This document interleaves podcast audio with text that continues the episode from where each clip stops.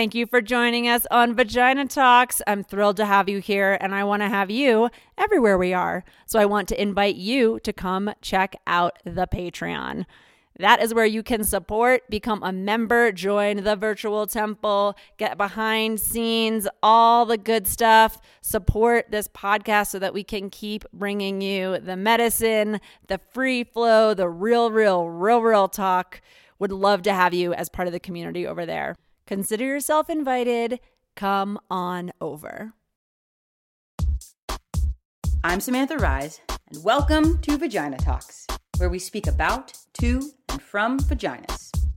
This is a show of alchemy where we turn poison into medicine, disconnection into wisdom, and isolated wounds into communal peacemaking. Here's your host, Sophia Wise One. You already know everything they could teach you. You already know everything they could say.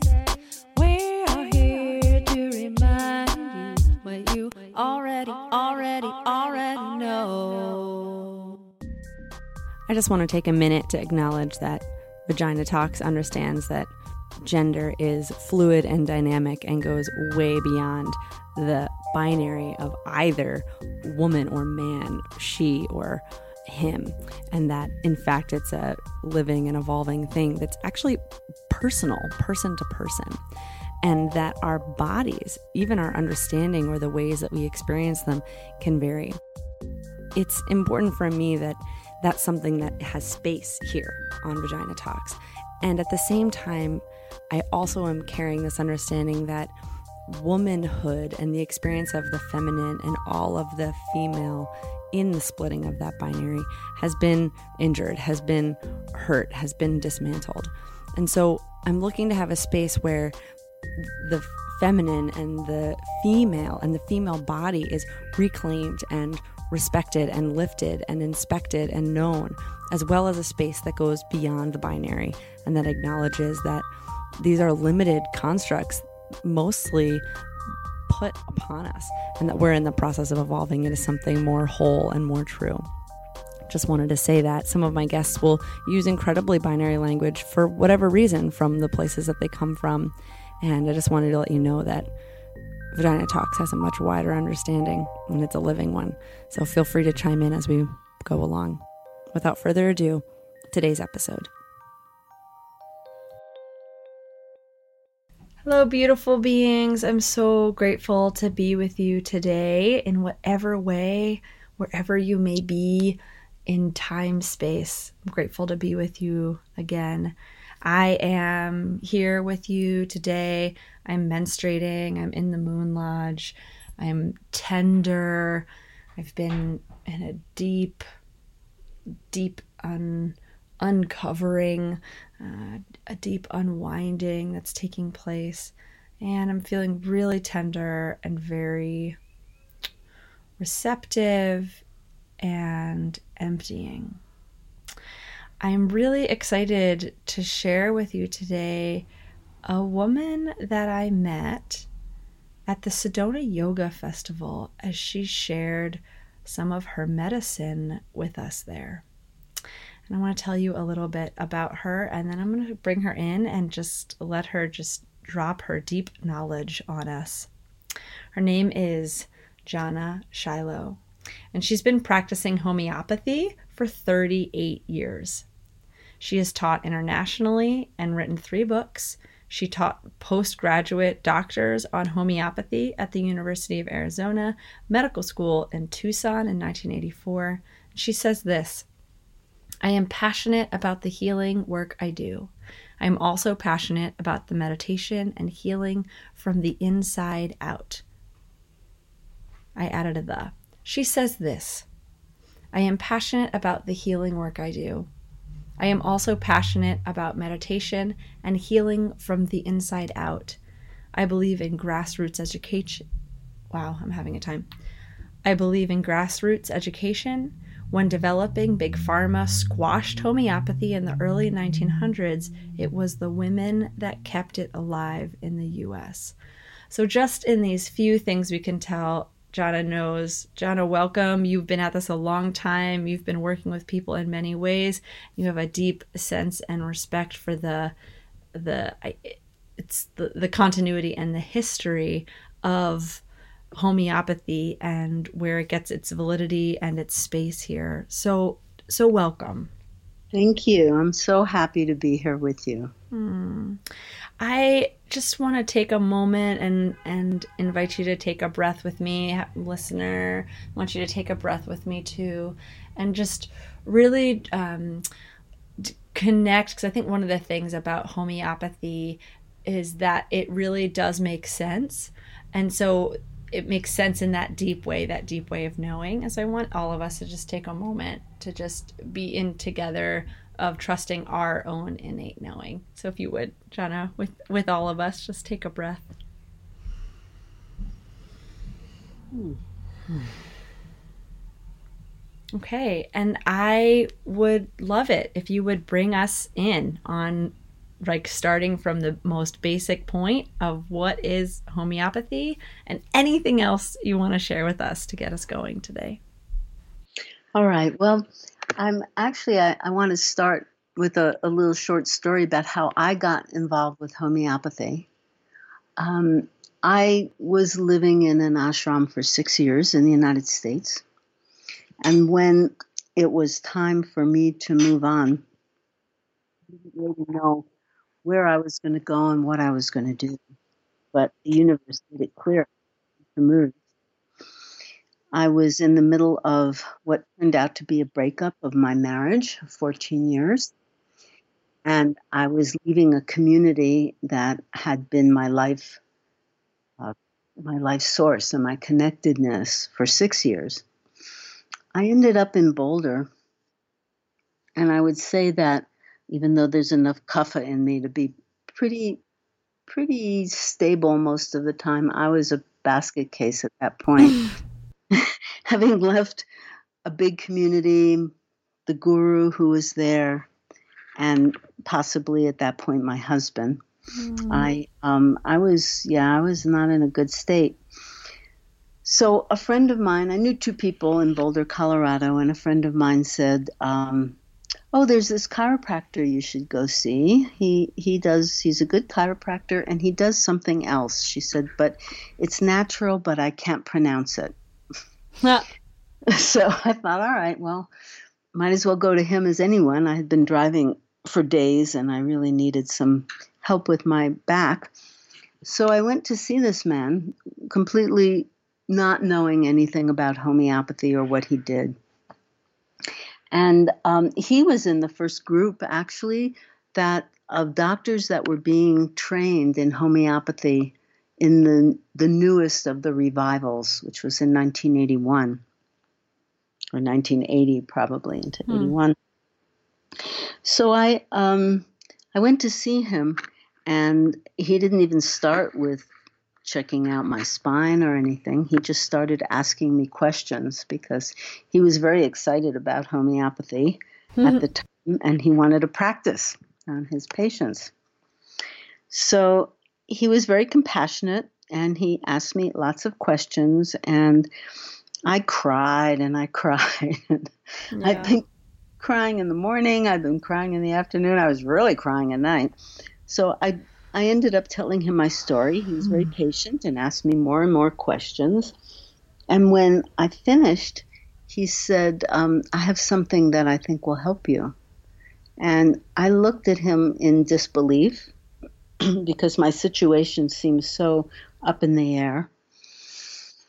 And um, he said, Well, I'll be right back. And he came back with some little white pills.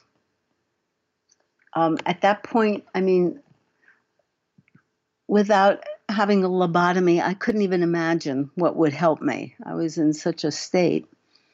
And he popped these little white pills in my mouth. And he said, um, Come back in two weeks and we'll see how you're doing. And then he adjusted my back and I was out the door. So, as I've said, I was not set up for a good placebo response. Huh.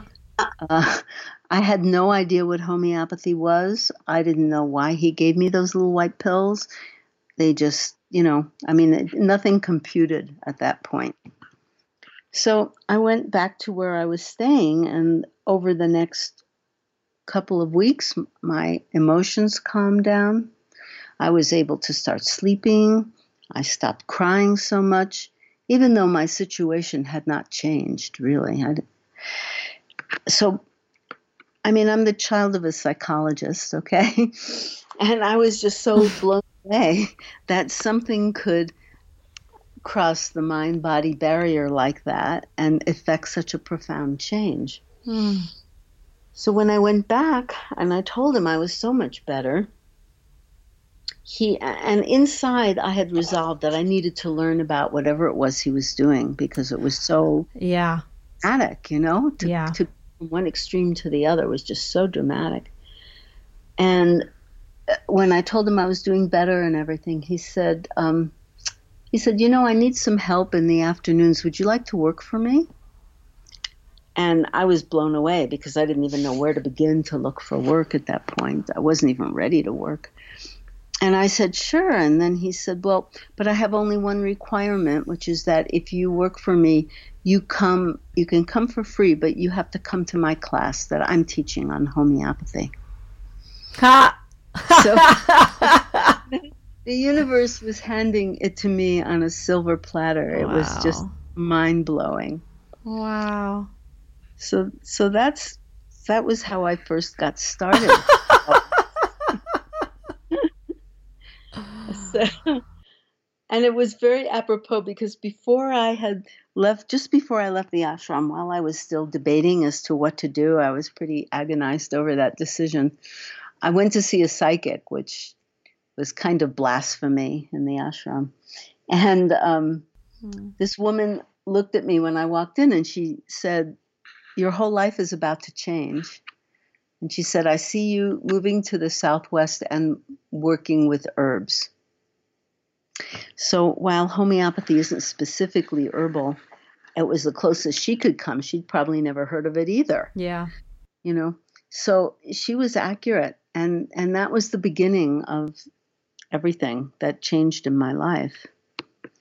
So then it was time to learn a little bit about what this strange modality, you know, how it could have helped me in that way, in such a dramatic way. And the, the really important thing with homeopathy is that I believe it's a very feminine approach to healing. That- Mm. We really look at how to evoke a healing response in the body. And when I say body, we really, the, the, we, I would say the vital force, the mind body spiritual connection, that whole, it's a whole from our perspective in homeopathy. Mhm. And so the the the idea is the body really knows how to heal. It just gets kind of stuck sometimes. Yeah. And all we need to do is bring it forth. We don't need to try to stomp on symptoms to make them go away. Because the body, the vital force, has its own intelligence. And there's a reason why we have symptoms. We don't always enjoy them Yeah. we never do but but you know as we all know like so many people get colds after christmas and and and their body is just trying to cleanse Yeah. um so so it's really important to honor what's happening in in the system and why and how our body is trying to maintain some balance um, by creating symptoms actually that we would call symptoms like you know nasal drainage or if you eat a bad food you get diarrhea. It's, it's the body knows what to do. Right. so that's that's the beginning of of homeopathy really because we do look for substances that have been known to create a particular combination of symptoms body mind spirit. And then we take those substances and we turn them into homeopathic remedies which I'll explain in a few minutes. And in reflecting back to the body the pattern of the imbalance that that our vital force has created in our whole system we're actually reminding the vital force that there is an issue and it needs to move to rebalance itself. So, an example I, I often use is if somebody came in to see me and they had an itchy, blistery eruption that was better in the heat and the, in hot water, Mm. that the, the substance that would create that pattern of symptoms is poison ivy. Mm. So if we take the frequency of poison ivy, not the substance, but the frequency, and reflect it into the energetic field of the vital force, it reminds the vital force that, that there's something that's stuck, that it needs to tend to something. And in doing that, we evoke the healing response, which actually cures the imbalance.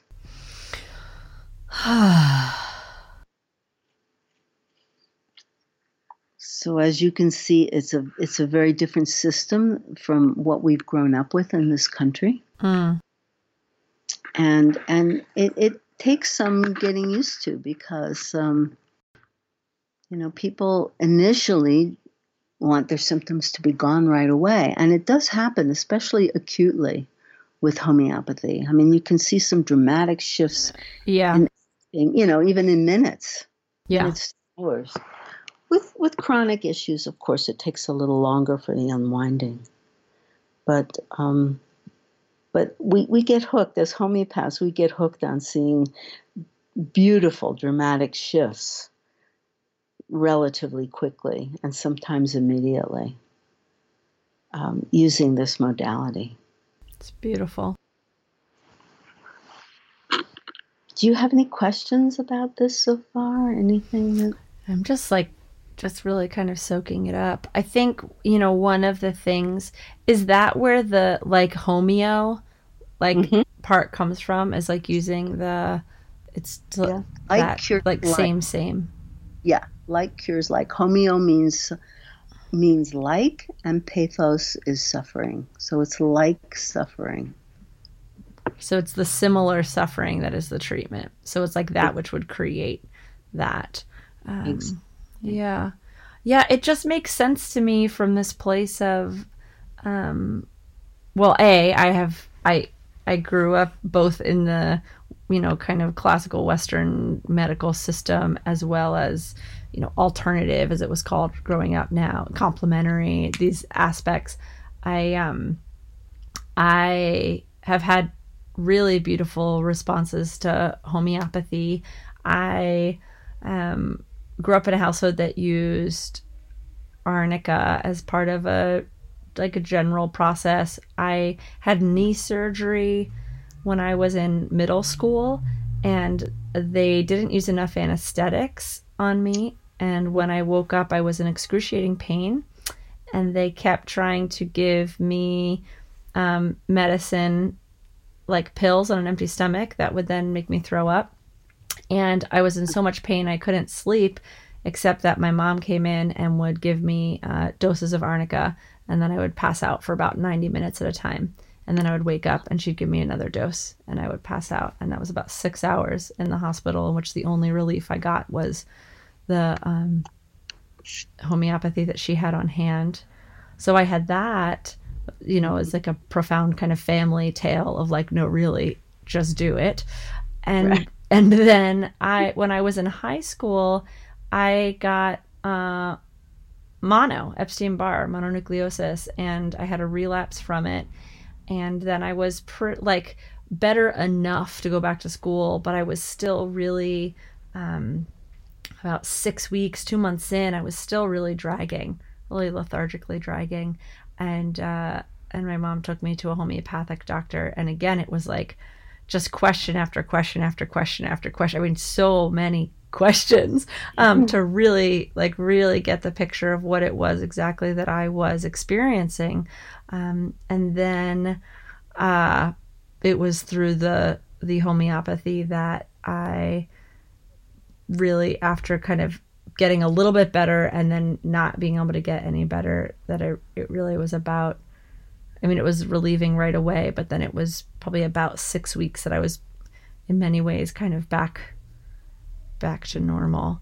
Um, after kind of having a sense of like, is it is this never ever going to end? After you know, after about three months of being really pretty sick. So, um, those are just some of my kind of upbringing stories. Um, and then you know, and I have other stories of getting being at camp and getting sick and having one of the moms there be like you know, asking me all these questions and then her pulling out her kid and mm. and, and and giving me a treatment and then again having this like passing out, waking up, getting another treatment, and then kind of walking around and again through like a 12 to 24 hour period having a really deep system kind of move through me really effectively. Um, so I don't know. Those are so it's nice to just hear about it cool. It does my heart good to hear about that because so few people really know about homeopathy. Mm-hmm. Let's use it. Um, it's you know it, it, it's expanded over the years, and when I started, there were no real schools. There were just seminars that you could go to. And then over time, we established. I was part of helping to establish a school in um, in Berkeley, for homeopathy.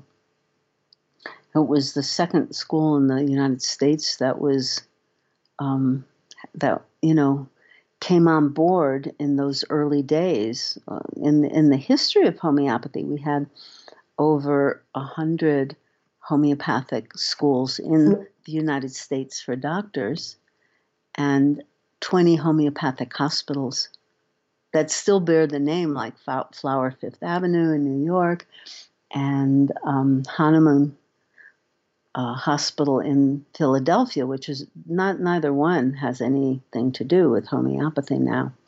But Hahnemann was the founder of homeopathy. Oh my God. I'm like, I know Hahnemann, Hahnemann Hospital here. It's a massive hospital system here. I didn't yeah. know that. Ha! Hahnemann is rolling over his grave right now. I know. Oh, poor babe. We're coming through. We're coming through. I like to say I like to say give science some time. It's young, you know. It's yeah. young. Have some faith in science. It's young. It'll get there. Um, Western science, that is. Can you, you know, one of the things that I loved while you were talking about when we met was the way in which um, homeopathic treatments are identified. The testing group, the testing model of how it's how it how how they know what what does what. Oh, yeah. Can you talk well, about that? Yeah. Um, way back when, when this was first started, um, Hahnemann actually was was uh, a physician, and he was doing the medicine of the time, uh, which was you know a lot of bleeding and leeching and and all of that type of thing. And at a certain point, he actually was not able to save um, one of his children, his daughter, and she died. And that's when he went back to the drawing board to research um, healing that was being done in the, with the Greeks and the Romans. And he really discovered this whole concept of like cures like. And the way he found he proved it for himself was that he knew that China, what we call a cinchona bark, um, quinine, worked for malaria, and it still does um, to you know a certain extent in this day and age. And so he thought, well, if like cures like, I should be able to take some of this substance, this bark, quinine, and it should create the same symptoms as malaria. And so he experimented with it, and, and indeed that's what happened. He took a lot of the tea made from the bark, and he developed all the symptoms of malaria. Huh. Now, he was a real scientist, and I have to say real because most of the scientists today are unwilling to do research and really have an open mind in, in this area. So he went back and um, when he got better, when he stopped drinking the tea and he recovered, he went back and drank the tea again because he wanted to be sure it wasn't a, a mistake, you know, a coincidence. Right. And again, he developed all the symptoms. So he eventually was convinced that quinine could cure malaria because it could create all the symptoms of malaria. And down the line, um, the, in the research that he did over the years, he would give his his family. He had a lot of children. Um, they were the first martyrs of homeopathy. He would give them substances to take over and over again until they developed symptoms, and he called those provings. And then he and eventually other doctors and other people who participated would write down hour by hour exactly what symptoms were arising from the medicine or the substance.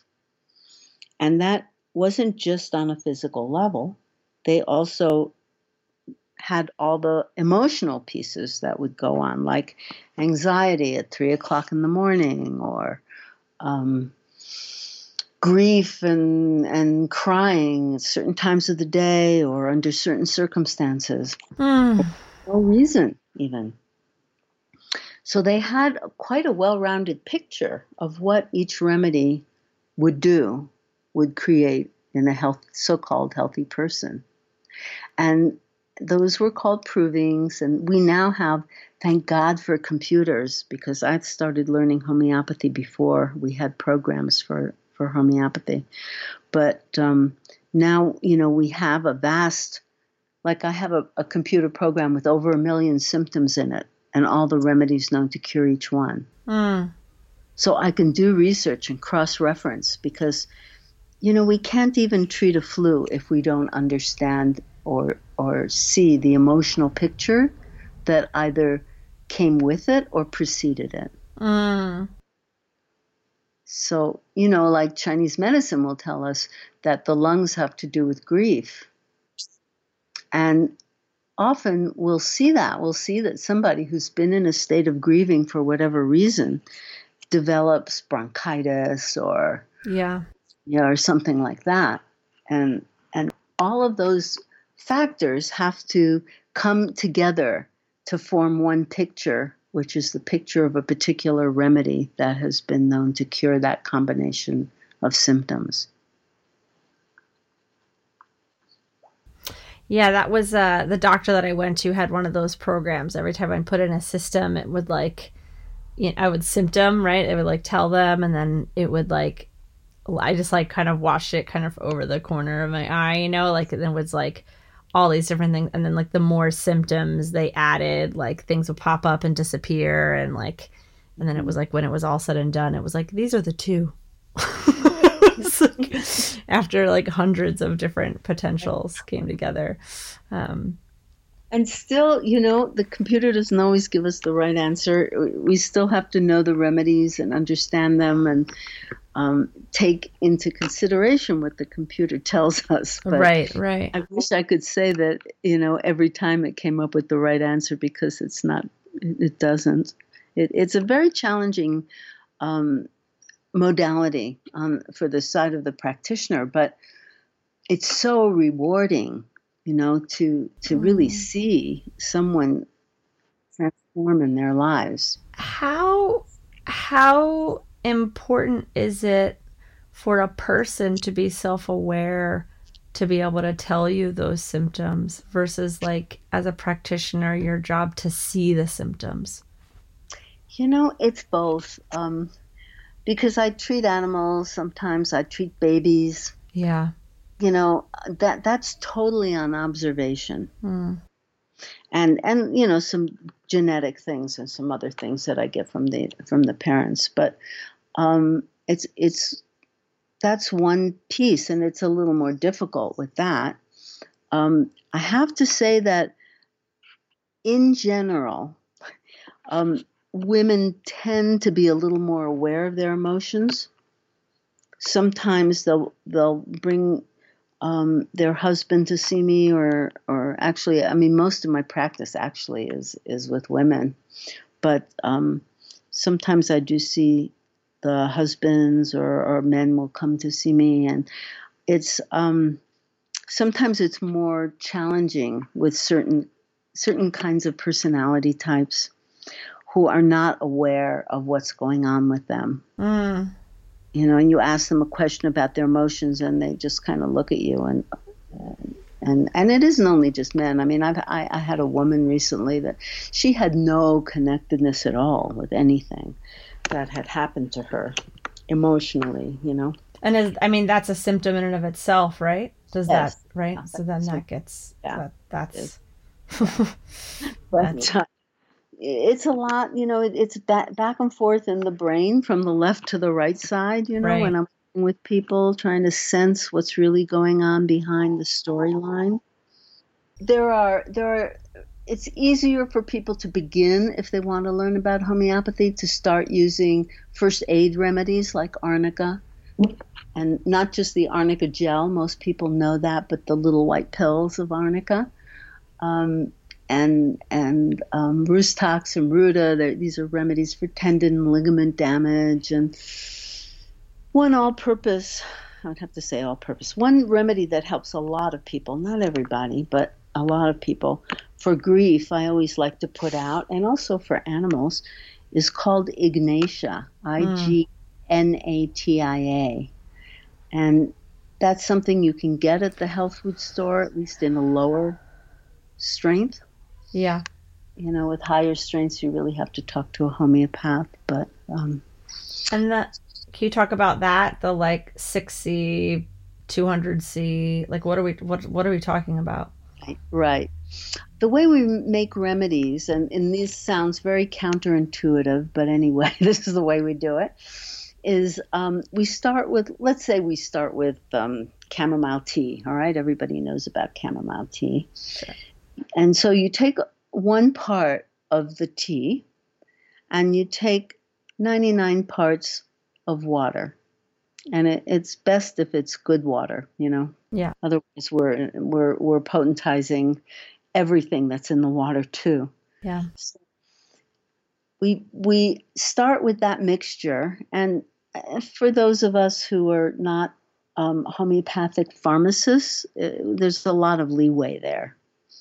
But anyway, one small part of tea to 99 parts or whatever of water, and and we put that in a bottle with an air bubble, okay? Because you because we're going to shake it, but if you shook it and there was no air bubble, nothing much would happen. So there has to be an air bubble in that bottle. So let's say you're taking a one ounce bottle, you put a little tea in, you put a little water in, you've got it filled maybe three quarters, and then it's it's we use the word succussed. It's shaken very violent, kind of violently, pounded twenty times, and then we empty most of it, leaving just one part on the bottom of the bottle. Hmm. We put more water in, and we shake it again. Mm-hmm. Now, if we did that process of emptying it, filling it, and shaking it six times, you would get what we would call a 6C Okay. or a 6X. X 6X is a little less water and a little more of the substance, but Okay. and that and you might see that at the health food store. Six or 12. Very, very, we call that a low potency, okay? If you shook it and diluted it in that process 30 different times, Uh huh. Have a 30C or a 30X. Okay. The 30 is a good middle potency. It's not super strong, and for, for certain kinds of things, either very deep issues or um, very strong emotional things, it's always better to use a higher potency. If you're talking about a surgery, for example, and you like what what happened with you and your mother, Yeah. um, the ideal thing would be to use something more like a 1000 potency. I don't think more- I've ever seen that. I've, I think Yeah, I've, I've only seen 200 or 300 Right. maybe. Yeah, 200 you you can find an arnica 200 in a number of health food stores. They've started to put that out, but they don't put out higher potencies because most of the time people don't really know what they're doing. Right. They're just buying something over the counter. Totally. Right. So for for more serious conditions or stronger conditions or stronger pain or whatever, it's better to use a higher potency, but I've heard of miraculous things, you know, that were done even with a six when Yeah. nobody had anything else. So we get to a point once we pass the 12th dilution, it passes what's known as Avogadro's number. Now, in the world of chemistry, that means that there's nothing left of the original substance. Right. Okay.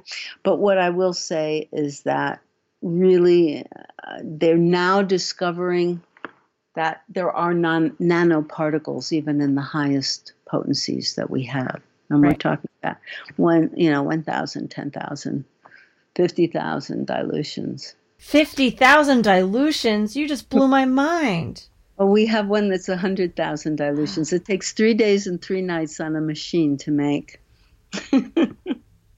And is and it it's very strong. what is it for? Is it what? Well, you know, most of the time we don't use dilutions that high, but sometimes when you're working up in potency over a period of time, Mm, you move into higher potencies like that. it's like a it reminds me of just um oh gosh, I'm not quite sure how to talk about this actually. Uh I got to like really drop in.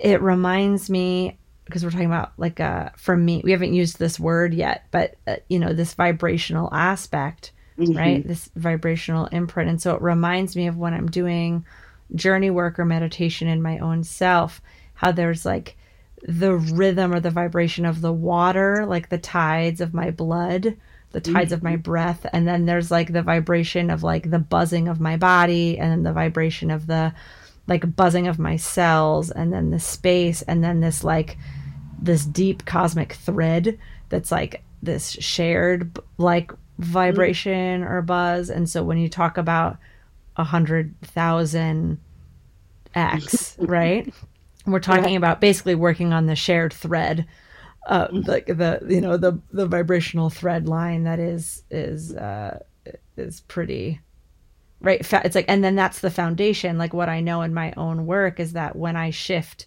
in those deep vibrational places it shifts all of the vibrations. Like there's it's like the finer the vibration is is Right. it's literally the threads right that that weave into the tapestry and then the tapestries themselves are like folded into the structures of my body right? And so it's like that it's like when when when i'm reworking those very fine threads it affects the whole you know when i'm re when i reweave the whole thing with a different thread then i'm gonna and then the, the tapestry and the whole uh, the whole thing is affected on top of it. Um whereas if i just w- change the shape of the tapestry it's a di- it's i mean it all works it's all changing it but it's it's it's different so Yeah, That's- but no, that's great. A great analogy. I like that. Um, I I do think that, or I know that the the more subtle the frequency becomes, meaning the more we shake it and dilute it, Yeah. becomes more subtle. The more it also it affects our whole energetic field, uh, further and further out. So it, it becomes a it, it is like changing that whole tapestry in a from the from you know the material level into the very very subtle levels of our being and that's why it works on an emotional level you know the the last homeopathic hospital to close was in Tarrytown, New York, and it was a mental hospital, and it was huge. I mean, they they treated hundreds of people there, very successfully. But you know then then the whole drug thing came in and and um, my father as a psychologist used to call thorazine which is what was around in his day um, a chemical um, straitjacket. Mm, but it was easier to to to prescribe that than to go into the depths of a human being's soul and find the right frequency that would help rebalance it.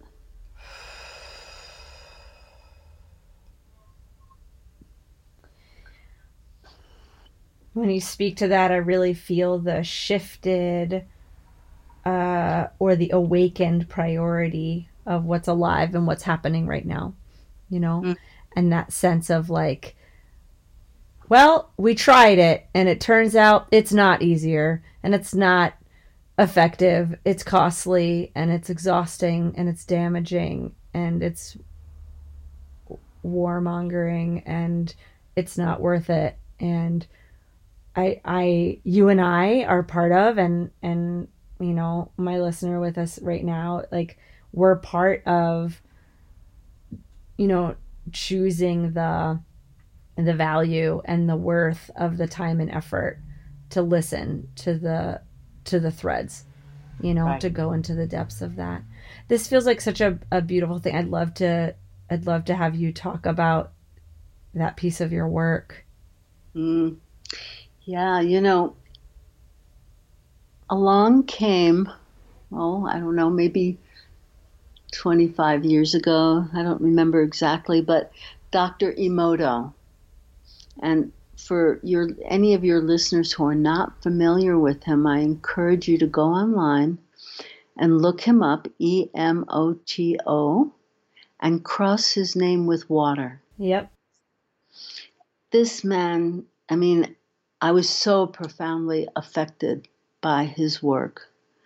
Um, and what he discovered was that on an emotional level, any emotions we have affect water, right? I mean, we've got water in our body, we've got water around us, and every thought, every emotion creates a different crystalline pattern in water. There's a wonderful movie that uh, all of everybody can find online called Water: The Great Mystery, and I really, it's free. I really encourage you to watch it. But when he presented his information that you could pray over a body of water, and they did this in Japan, and change the crystalline structure of a polluted, sludgy lake change it so that there was a crystalline pattern of in that water. yes It blew my mind. It just blew my mind. And the whole concept of even blessing food, you know, I mean, that's really, he proved that it makes a difference.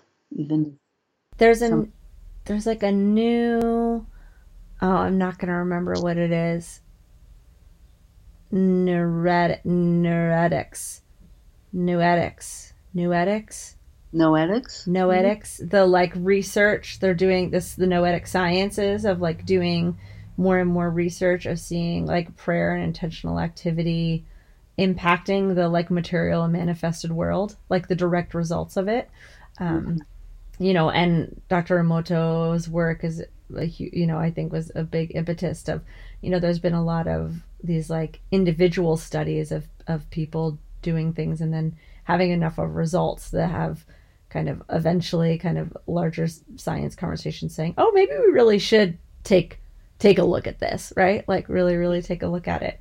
Um, i just know when i first saw dr emoto's work it was one of those feelings of like i knew it you know? Like that feeling of just like come on like of course like of course you know? Of course. Like that is that is true. Like we've known this for millennia you know? Like that deep that deep knowing. And i also think about how again it comes back to that vibration of um and maybe i'll put a link in for one of these classic look up one of these classic images of the way that um when they put vibrations through a speaker and then put sand on the speaker Yes, I that met. the, the frequencies make a shape and then when you change the frequency it comes apart and then comes back together and its next and that in between space is a fa- is called phase shift Mm. and that's what's been coming to mind for me a lot recently in terms of what a lot of us have been going through are very rapid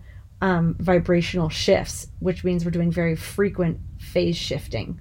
So that experience of being like bah, and then being like okay i'm here and then being like bah, okay i'm here bah, you know as we're jumping into these changing the um, these crystalline structures of these vibrational the way that vibration invites the the manifested like these crystalline structures that can take place in in in salt and water. Right, and with our body being water, Yes. and being and us being bombarded with all kinds of frequencies that are coming through now that are different mm-hmm. like the gamma rays or being in a certain part of the galaxy that we or the universe that we've never been in before you Right. know? who knows what it's doing nobody really knows Nah. nah. we can only hope though that it's in the, taking us in the right direction I'm here for it. That's what I know.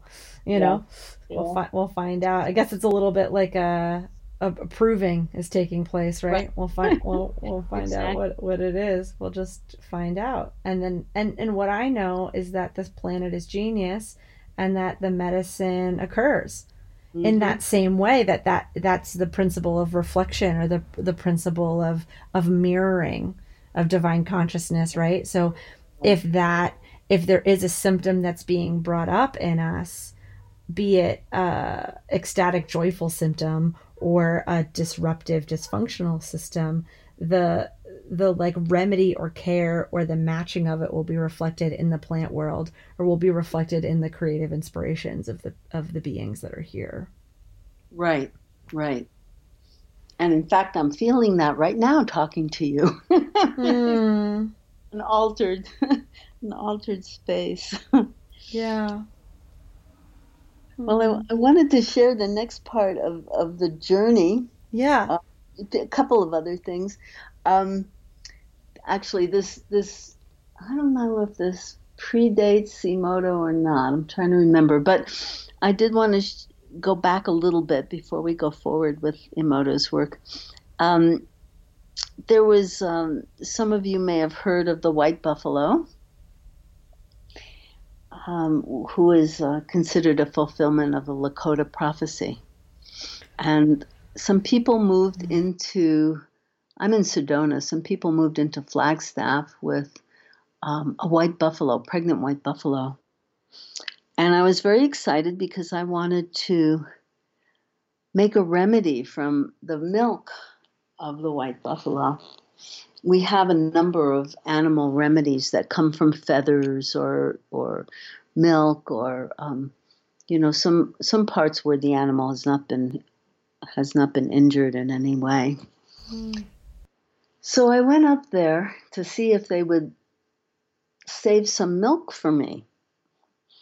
And um, when she gave birth, because it was she was pregnant, and um, they they thought I was nuts. Of course, got to know each other better, became very good friends. But anyway, they thought I was nuts. And and the guy said, you know, lady, these are wild animals. We don't milk our buffalo. So I was a little disappointed, but um, as we spoke, he said, but I can give you some of her fur because the buffaloes shed almost year round. And so I, I was gracious and said, thank you. and he gave me this fur, and I was holding it in my hand, and it started to pulsate uh, with a heat that Mm. was pretty unusual. And I knew at that moment that there was something really special about this fur. So I sent it into a homeopathic pharmacy to have made into a remedy because making something into a remedy from an, an, an insoluble substance is difficult. It has to be ground for hours, and there's a whole process. And I didn't really want to do it myself. So I sent it into the pharmacy and they they made the remedy and then they were able to take it up to a 1000 potency. So I had a range from 6 to 12 to 30, 200 and 1000 which they sent back to me. And it was another crisis point in my life. Um, I was going through a second divorce. Blessed be. and yeah and um i hadn't felt i had i was i had found a remedy that finally had worked with the grief because it was a new remedy. It wasn't something i knew right away. And um so i was out of the worst of the grief but i wasn't in a place of joy. And when I took this remedy, did it with a friend the night that I got it, and we did it as a meditation where we meditated and then we took the remedy and we continued to meditate. It was so powerful. Um, it just opened opened my heart and Mm. I started to feel the most amazing radiant joy and actually felt the presence of, of the spirit of the white buffalo, which is known as white buffalo calf woman. Um, you experienced that, correct? I did, and I purchased both your blends and have used them uh, and have had incredibly beautiful results with both of them. I they're two of my favorite remedies to have on hand now. Truth be told, yeah, yeah. Tell me a little bit about what you felt. Um, what the what the when I first met it. Mm hmm Mm, Or any time that, that you felt it. yeah, I. what's come when I tap into it right now, what I feel like what I remember feeling and what wakes up in me is this uh, a a rhythmic pulse in my heart that expands with like kind of every beat, and Mm. then this like wash down my legs, this like grounding, clearing, steadying as my heart expands. Mm. That's that's beautiful because it is so it's such an expansive remedy. Yeah. I think there's only two people I ever met who didn't experience it, didn't feel it in a powerful way. So that kind of got me onto another path because I was expecting to do provings with the white buffalo. Um, but I couldn't, I started giving it to friends who were willing to experiment, but nobody felt any symptoms in, in what we would call quote unquote negative symptoms. Okay.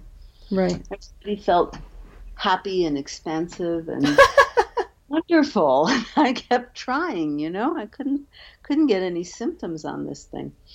So it occur- at that point I realized that this was a remedy that wasn't working like like the usual remedy that you would think. It was really imparting an, an energetic Mm.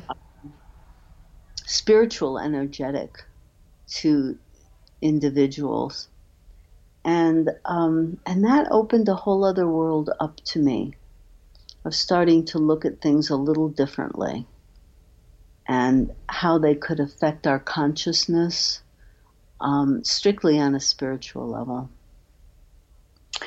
so things kind of evolved from from that and by the way we do have did you i don't know if you got did you get the crown chakra rem- white buffalo remedy Yes.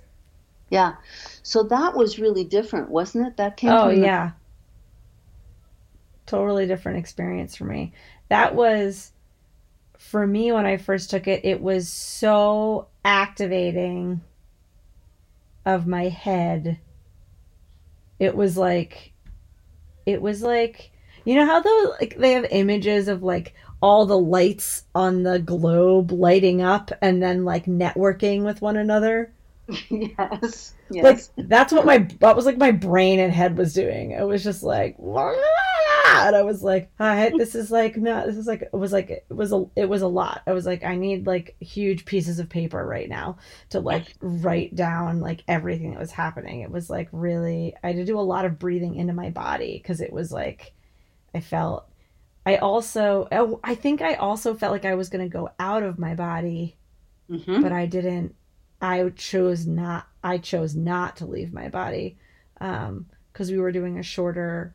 It was you had said that you were like this is going to be a shorter time, so it was like it was like all that lit up, and then it was like a total invitation to just j- jettison into the cosmos, and I really was kind of tried did my used my practices to kind of bridge it.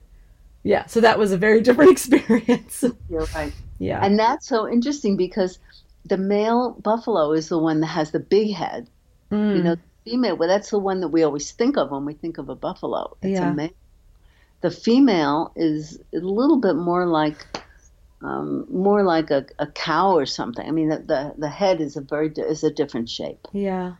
and so that that what's so fascinating to me is that shapes actually Right.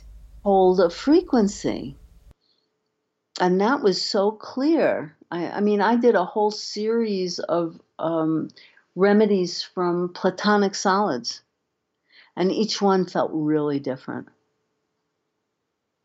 So, I love thing- that. What a like a sacred geometry homeopathy proving. This was just sort of meditation stuff, you know, that I did. Cool. Homeopathy meditation contemplations. Right. Mhm, mhm, mhm. as opposed to um, doing, you know, doing a real proving. I don't know what a proving of a dodecahedron would give us, but but but I love the whole thing of feeling these different frequencies, and Yeah. I, you know, I I put them together and put them out. They're not a the whole world doesn't seem to know about them at this point, but but they're wonderful. Um, wonderful experiences. And then the next step, which has been the most, I can't say the most exciting because all of this has been an amazing journey for me, but, um, and definitely out of the realm, moving beyond the realm of specific homeopathy. But um, the next thing I, I thought of, you know, when I when I was so inspired by Emoto, going back to his work, it occurred to me that I could use the concept and the technology of homeopathy and like curing like to help people in a in a more generic way. Like we have 5,000 homeopathic remedies and you have to get the right remedy to see a, a response. It doesn't Right. just happen. And you can't throw something at someone and expect to see a change. Mm. So I decided, well, what if we totally individualized this even more and had people get in touch with a trauma or a core issue in their lives? And through a, several different processes actually imprint that frequency of their trauma into water. And then turn that water into their own personalized homeopathic remedy. And of course, one of the key things, I mean, if it's just a recent trauma, it's one thing, but one of the key things otherwise is coming to what that core issue is, because that core issue gives rise to many other issues. Mm-hmm. So you, you know what I'm talking about. mm-hmm. I do.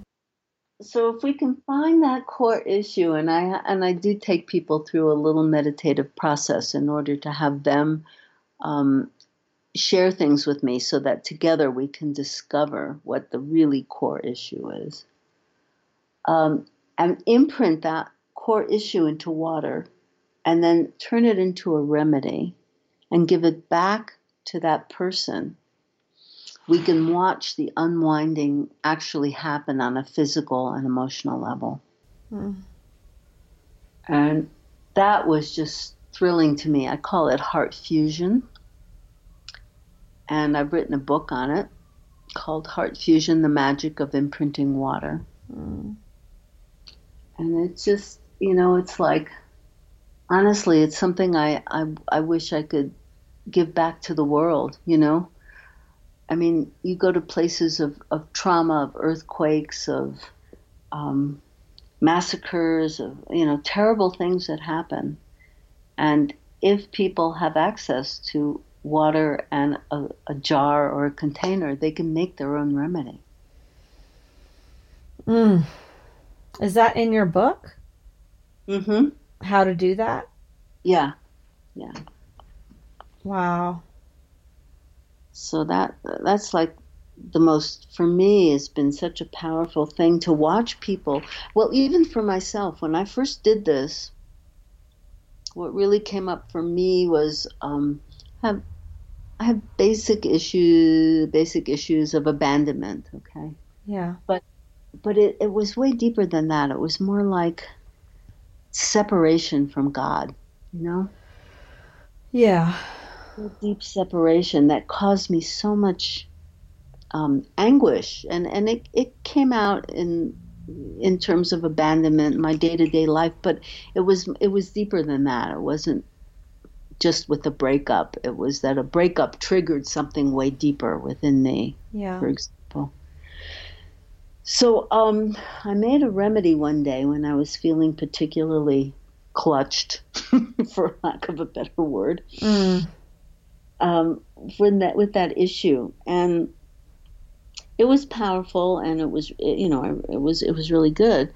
But the thing that surprised me was that I had been experiencing really bad sciatic problem, which I tried every remedy I could think of. I went to all kinds of healers in Sedona. I did everything. Nothing was helping with this sciatic pain. And one day I got this idea well, why don't I spray my back and see what happens? And I sprayed my back, and the pain started to fade and it went away. And I saw how even a mechanical, so called mechanical thing like that, Yeah. you know, was was had a deeper, much deeper root in my whole being. So I've um, I've been thrilled to share it with people, and I'll give you one example of a woman who was a friend of mine, and, and I said, well, you know, come over. I was experimenting. It was my earlier days with the with the modality. I said, why don't you come over and let's see what we can find for you. And she said, well, I don't I don't really know what the issue is. All I can tell you is I can't I can't finish anything in my life. I start things and I put a lot of money into new projects and everything, and then they just sit there. I can't finish them. Mm. So I did this process with her, and I took her back into her childhood. And I asked her, well, there's a key question, which, which is it's better not to know it if you're going to do a process like that with me. But anyway, I asked her some key questions, and what she came up with was that when she was in fourth grade, she had to go to the bathroom. She raised her hand in school, and the teacher ignored her. And she, you know, she's a little kid, not not being acknowledged in any way. And finally, her little bladder just let go, and she peed on the floor. Hmm. And up until that point, she'd been really well-adjusted, social kid, had friends, you know, was was just doing fine. She was so humiliated by what happened, and all the kids started to laugh at her. And she froze. And that was that moment where everything stopped That's right. and changed in her life. Yeah. And it was the same kids that went from fourth grade to fifth grade to middle school to Right. you know all the way through. It was a smaller town. And whether they remembered or not, she always felt like everybody remembered she was the kid. So we captured that moment of freezing and fear. And she started using this. I, I put it, I have it in a spray bottle also because I like to get it into the aura as well as on the physical body. And it changed her life. She was able to complete things after that. Mm. It's so beautiful. You know, I have a teaching, and it's that the balm is in the wound, hmm and it's it's. So I just so deeply, just really deeply feel that. Do you? Do people have to come to Sedona to do that with you? Do you need to be? No, I, I do it with people on Skype, on the phone. Um, uh, sometimes I'll just send them, you know, the bottle that they need um, in order to do that, and then they can, I can take them through the process. You know, I have them. I tell them to have a bowl, to have some water, to whatever, and I take them through the process right on the phone. Wow. So they're the ones holding it. Got it. Right. Yeah. Right. Yeah. Beautiful. What beautiful work, Jonna. Well, thank you. I just, as I said, it's something I really want to share with. with Yeah, I feel that. I feel the the um, efficiency of that. I also I've done a lot. I have a really wonderful uh, practitioner that I work with that does crystal resonance um, therapy, and she often would make infusions during our sessions from our sessions. um, you know so the work so the stones and then also the the journey work or the work that we would do together and those were always really powerful and i just so I, I just really appreciate your vision in you know going to this you know and and you being a landing point and like a bridge point for that information to come through to be able to give access point to make remedies out of those core issues. And then the the it feels so obvious and something that we that we do that we that we know how to do or that we can do the alchemy the power of alchemy to go into the seat of a place of trauma and to let let that healing really fully come through. Mm, mm-hmm. um, it's it's it takes a lot of courage to do that kind of um, healing. Yeah especially that notion of going back to that place. It's efficient right? It's like we carry that you know it's like we we think we're not a lot of the time we can even i can think of myself it's like you know it's like i think i'm not looking back on it or we think we're not carrying it with us but the truth is when it's unresolved it's it's we're carrying it with us everywhere. It's totally exhausting. It's much more exhausting to carry it around than it is to turn turn around back to it and um and let what's kind of there to be healed receive the healing you know? That's that's Yeah. alive in us the part that that needs the healing. And i think about that in places on the earth too or locations that the body right? Like it's like it's a it's a place in the body of the planet that still needs healing and so it can have it. It can get it. Right. And it, and it's something, you know, these wounds that we have are, are deep and and um, go back lifetimes. yeah. And if to have, to be able to have a tool like that, so every time it does come up or start to unwind some more, yeah. you know, you can use it and use it yourself is is very powerful. Mm. Uh, if any of your listeners have any ideas about connections in foreign countries or or anything like that, I would I would love to um, you know be able to see this spread because because there's so much suffering on this planet right now. even in this country you know it's like places access points that that are like ready or interested to do that you know neighborhoods or towns or communities locations um, We're doing a workshop, you know, on Skype is a possibility. Somebody organizing some friends of theirs who um, who wanted to experience this. I, I'm very willing to uh, to share it in any way that I can. mm. beautiful well that leads i have two closing questions you ready for that Sure. Okay. the this kind of brings us to my second to last closing question, which is people want to get in touch with you. Um, how do you like that? Where where where do you want people to go? How do you want people to reach out to you? Um, people have questions, want to connect. How do they do that? Well, there are two ways. I mean, I'm happy to talk to anyone and do like a, a 10 minute kind of free consultation as to what would work best and whether they would like to do something together with me. Um, so there's a phone number, and I'll give you the phone number, and there's a website. And on the website, there's also a lot of essences, other essences that I've created as well. So um, they can call me at um, 928 282 9362. And the 9362 by accident happens to spell Xena. Ah! It out to me. so I thought that was fun. Um, and and then my website is Health Rays, and that's R A Y S, healthrays.com.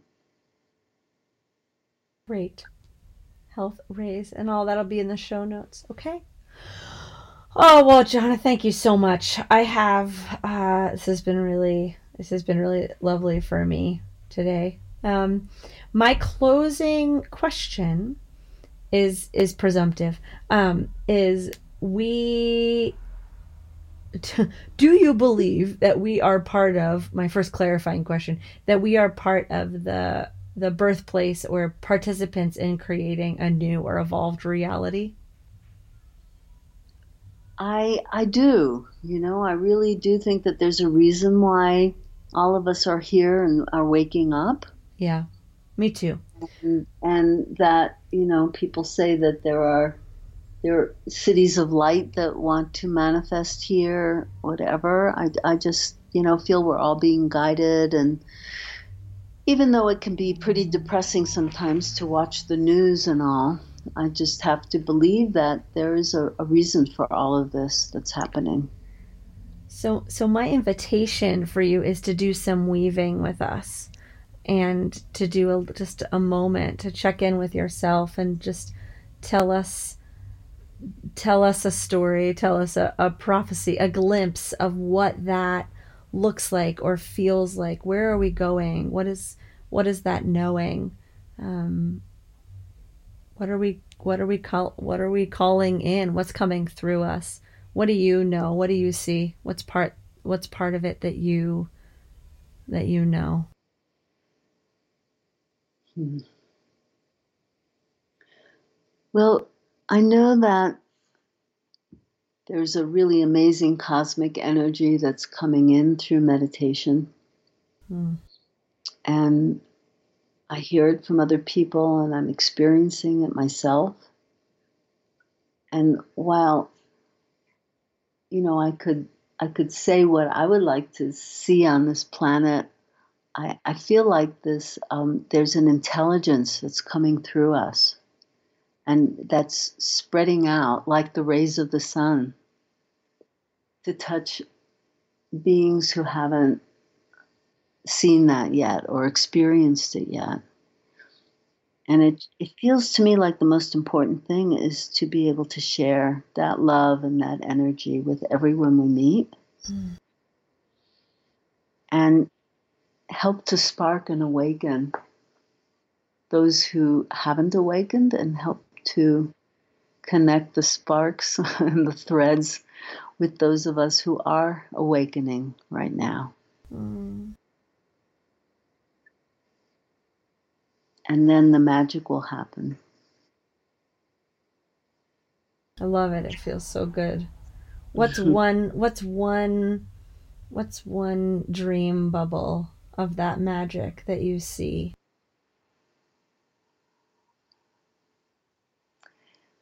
You know, you mentioned like the network of light Yeah. that that happened and and that's what I would see because it's mm. going to there's nothing that can happen on this planet um, that can be all encompassing without a changing consciousness Yes. you know and and if if there's a change if people wake up more and more to love then then the communication can happen the sharing can happen the creation of with new ideas of how to deal with situations that exist here can happen Yeah. in a in a co-creation Yeah. you know not just one person trying to make money off of somebody else or a situation but but a genuine co-creation of interweaving of consciousness and love and creativity and that's that would be that's my dream to see that happen Beautiful. Well, thank you so much for joining us today. I really appreciate it, and I appreciate pre- appreciate I appreciate I appreciate your your long walk, your deep listening, your courage, your willingness to be your own landscape landscape of experimentation, and uh, and your deep service and deep dreaming. Thank you for your work and the medicine you make and the the guidance um, for others to make medicine for themselves as well. I just really appreciate it. Mm, well, thank you, and I really appreciate this opportunity to share. It's been a, a real joy, and um, as I said, I really have felt the energy pouring through as we share. Mm, so beautiful. Well, be well, and everybody, my darling listeners, I just am feeling that pouring through moment. I just want to take a moment. We took a breath together at the beginning to invite us to take a breath here in the completion of this time. So I offer again that connection of trusting, trusting your own knowing.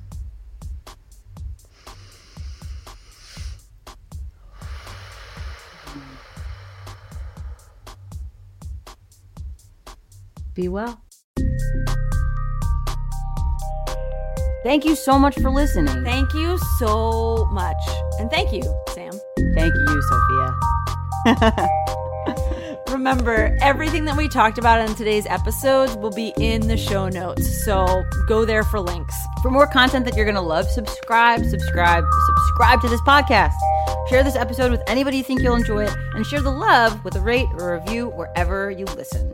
And to find out about all the mad adventures I'm up to, check me out on Instagram at Sophia Wise One, uh, or come to my website, sophiawiseone.com. I am Sophia Wise One, daughter of the wind. I am calling you to rise up, rise up, rise up, rise up and take your place.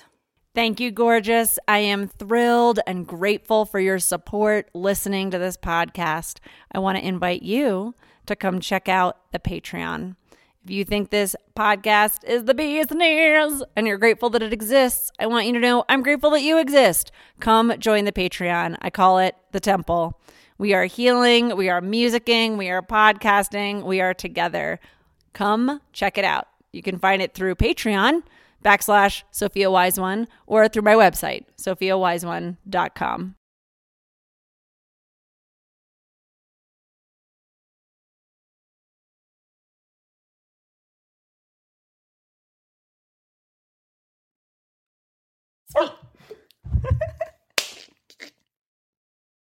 Y'all know you need to hear that, though. you know. If you don't know, now you know. If you don't know, Okay. Yo, I'm so excited about Vagina Talks right now. Don't pretend like you don't know this is the best podcast you've ever listened to. Don't pretend like you don't know. You know.